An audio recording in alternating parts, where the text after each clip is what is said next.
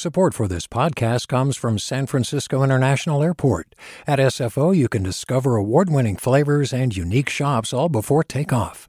Learn more about what's at SFO at flysfo.com.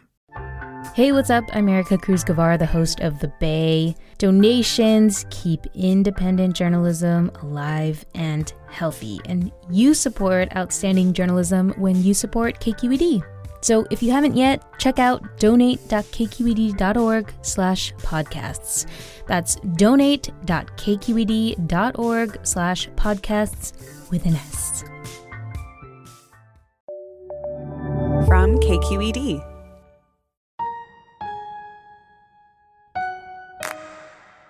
So, Uber is expected to go public this week, and some drivers are planning to strike Wednesday. They want higher wages, they want benefits, they want a better quality of life.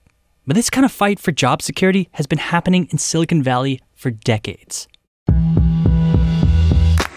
Lots of tech workers in Silicon Valley don't have employee status and the benefits that go with that title.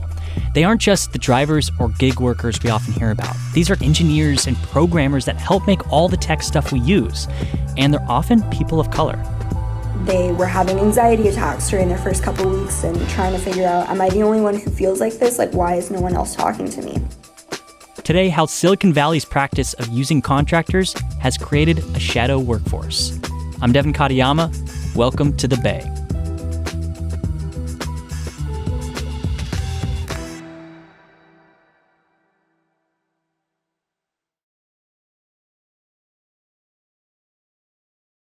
The tech industry is at the forefront of the contracting model. A lot of the things that you're seeing other industries doing, they learn from watching the tech industry. Sam Harnett covers tech culture in Silicon Valley for KQED.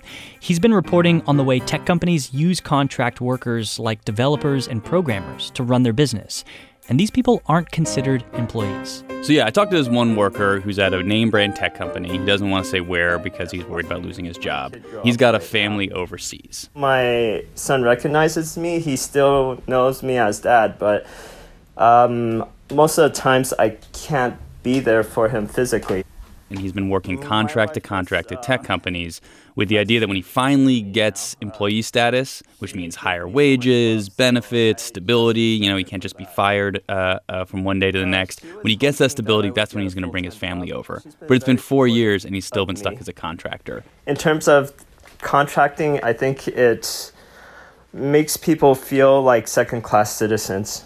I mean, we have in our mind that like, oh, you get a job at a tech company and they got high salaries and perks right, yeah. and the ping pong tables and the free lunch, right? that's what you know. That's what yeah. comes to mind. But really, uh, if you look at the structure of these companies, there are the executives and the investors and the venture capitalists who often do very well, right? Then there's a select number of employees who get high uh, salaries and good good benefit packages and stuff. And then below that, there are all the white collar contractors and the blue collar contractors. And then even below that, there's all the work that's outsourced overseas. So there's many, many people at all these tech companies who are not sharing in all the benefits uh, that we associate with being a tech worker. How many contract workers are there? Like, what are we dealing with? It's hard to get a real number. Like, there there is no stat out there that says these are the numbers of people doing contract work at all these companies. Um, but I talked to someone who's been in the industry for a long time. He runs a site called On Contracting, and he said there are hundreds of thousands of contractors working in the tech industry. How do we even get to this system where they're relying on so many people to do this kind of contracting work? I mean, this almost seems like it's built into the foundation of Silicon Valley itself. Absolutely. Now, what's interesting is if you look at the contracting model, which America has been moving towards contracting since the 70s, right? Why? Why is that? So basically, labor unions, when they were uh, they when they lost their power, companies have been shifting more and more of the workforce to contractors. The tech industry, first of all, these companies are new, right? They don't have established unions who are going to fight and say, hey, no, you got to make this worker an employee. So they're basically starting at like the, the latest edge of our capitalist model. Microsoft really set the stage back in the late 80s and early 90s. Microsoft started really moving hard to the contracting uh, model. And then there was actually a huge lawsuit over quote unquote permatemping. It dragged on for years and eventually Microsoft settled the models that Microsoft started, teams of contractors that can be brought on really quickly, let go really quickly, and are very cheap, other tech companies saw what had happened, saw how Microsoft ran afoul of labor law, and they, they made slight changes to how they do it. Now, tech companies require that the contracts are short term. So they go to the staffing agency and they say, hey, we need a, a, programmer or a data analyst, but only for six months. And then they got to move on to some other company.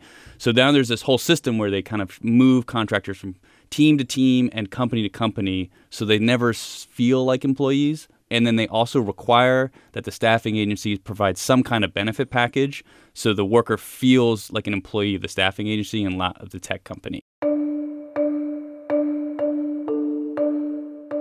So I know some contract workers are people who we interact with, like call service representatives, but they're also people who are behind the scenes working on apps and the technology that we use. What I was really looking at was white collar contractors. There's this huge body of workers who are actually doing things that you would assume would be full time work programming, data analysis, uh, doing like language processing, really kind of high tech white collar work who are still contractors, who still are only working six months to a year on a contract. They don't get the, the healthcare benefits that the Google and Facebook employees get, and they get way less in wages. So, why are these companies using contract workers to do this kind of white collar contract work?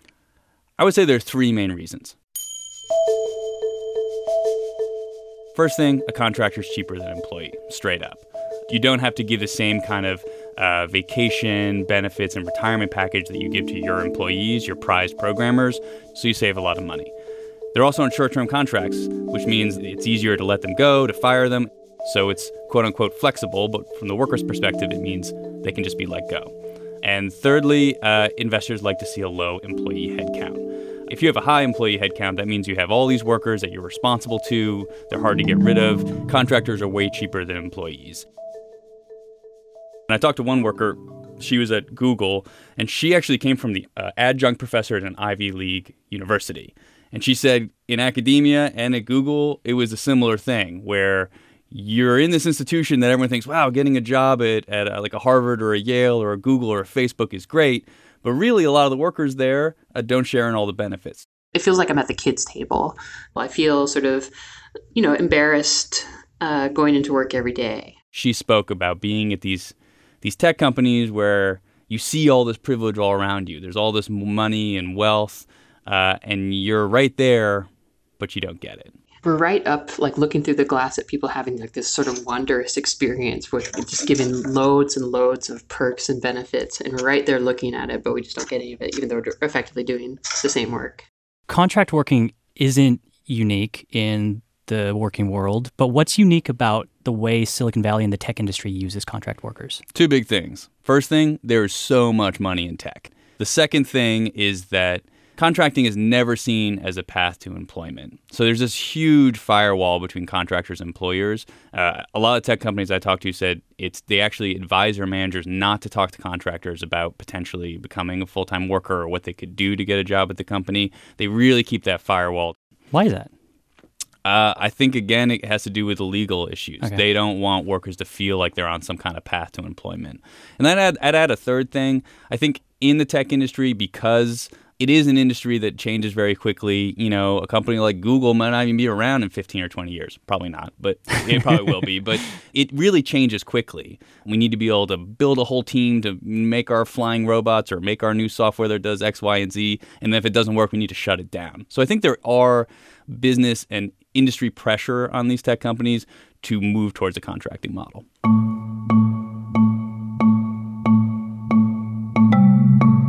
What do we know about the people who are these kind of white collar contract workers? So, if you look at the tech industry, uh, you know, obviously it has a diversity problem. We've talked about that a lot. Like a very small percentage of most of these companies are, are uh, people of color. Right. Um, those who are people of color are more often contractors. There was a study on Santa Clara County. It found that uh, 7% of the tech workers in the county were people of color who were employees. But then if you looked at contractors, if you looked at the white collar contractors, 27% were people of color.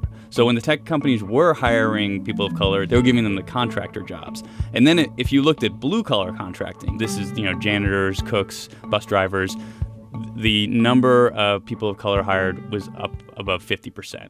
The only people that I see that look like me are cleaning up. I spoke with a woman who's at Jewel and Salesforce. They're, you know, doing custodial services. They're at the front desk greeting people. They're not actually in the office doing work and she was talking about the racial disparity between contractors and employees. She said she's a contractor, she's Latina, and she said when I look around all the other brown people, they're doing contract jobs, they're not doing employee jobs. Most of the people I hang out with are contractors, and we happen to be the only underrepresented minorities um, on my team specifically. And it kind of matched with the color of the badges. Most of these tech companies, the contractors have a different colored badge than oh, the employees. Wow. Right. Which gets into a whole nother thing. I talked to another worker. He was sort of embarrassed. He like hid his badge. You'll be sitting at a meeting and you're the contractor and you've got your contractor badge and they have their employee badges. You just sort of feel second class. Hierarchy, yeah. Definitely. It's a two tier system. You're treated like you're dumber, like you're lesser than everyone else. People talk to you. I'm um, like, excuse me, like I have a college education. I, you know, I went to this fantastic school, and yet somehow you're still, you're still talking to me like I don't understand what you're saying. I, I can't even imagine what it's like to try to request better working conditions and pay for these contract workers in a space that seems to be so secretive. And if you speak out, you might get reprimanded. So there's one worker who is at Google, and he was in this weird bind where he was told not to work too much. And they said, oh, you know, uh, we don't have the budget to pay you overtime, so don't work too hard. But then when he didn't work that much, he was told he wasn't being productive enough. And he had this whole anxiety in his head of like, hey, if I don't really prove myself, I'm not going to get on their contract and I'm going to lose this job. I found myself kind of uh, working secretly um, after hours, you know, uh, trying to avoid my manager. You feel like a full time. I mean, I feel like we just saw a couple of tech activists get in trouble for speaking out Right. I mean, you're seeing tech employees at Google who saying they're they're they're facing retribution for for organizing against the company. Every contractor I spoke with for this series was saying, "I hope to get a job someday. I'm trying to work really really hard because I really want that employee status." Like they're super nervous to say anything or do anything that might make them lose this contract. What do these tech companies say about contract workers when you've asked them? The tech companies have said they only go to contractors when they need to scale up part of their business really quickly or when they need to backfill when someone's uh, on leave. A couple of tech companies talked about how they've been setting these minimums for the staffing agencies. So, like, okay, listen, staffing agency, you got to pay them at least X amount of dollars an hour, and you have to give them uh, a decent benefit package. Recently, Google said by 2022, all the staffing agencies we work with must pay their workers at least $15 an hour give some parental leave, and provide some form of health insurance. Contractors seem to be an important part of a lot of different types of businesses, not just tech. Call centers contract out, for example. I mean, journalists use freelancers. But in Silicon Valley, I would imagine because there's so much money there, the fact that there's such a disparity and hierarchy and this disconnect between the contractors and the salary workers seems to be highlighted extra. Absolutely. I think we're seeing a lot of contractors speak out because they're saying, hey, there's all this money around, but actually this is very hierarchical and we're not taking in a fair share of the profits. Sam Harnett covers tech culture for KQED. We often look to the tech industry to make our lives better, and sometimes, if we're lucky, fix problems in society. One huge problem, especially in the Bay Area, is income inequality. So, Silicon Valley? Can tech fix that? I'm Devin Katayama. That's it for the Bay. Talk to you on Friday. Hi, I'm Sasha Khokha, host of the California Report magazine. Every week, we bring you stories about what connects us in the giant, diverse Golden State. Because what happens in California changes the world. I love this place. We were once seen as like the place to be, California the land of milk and honey. That's where you go to Sunshine State, but we just have challenges right now. KQED's California Report magazine. New episodes drop every Friday, wherever you get your podcasts. Hey, it's Avery Trufelman, host of Articles of Interest. And I've got to say, I've been a fan of KQED ever since I was a little kid and I would come out to San Francisco to visit my grandma. It was just what we'd always turn on every time we got in the car, every time we were making dinner and turning on the radio. Was always KQED. And then over the years, I've become a massive fan of KQED podcasts because this is local reporting at its best. These are answers to questions you've always wanted to know, interviews with exciting, unusual voices, necessary journalism, all told with love and care and artistry. And did you know that a majority of KQED's funding actually comes from members? It's just people like you and me supporting the programs they love while also getting access to cool events, behind the scenes footage, and so much more. If you want to sign up and be a part of this amazing community, visit donate.kqed.org slash podcasts to become a member today. That's podcasts with an S. Thank you for listening and thank you for your support.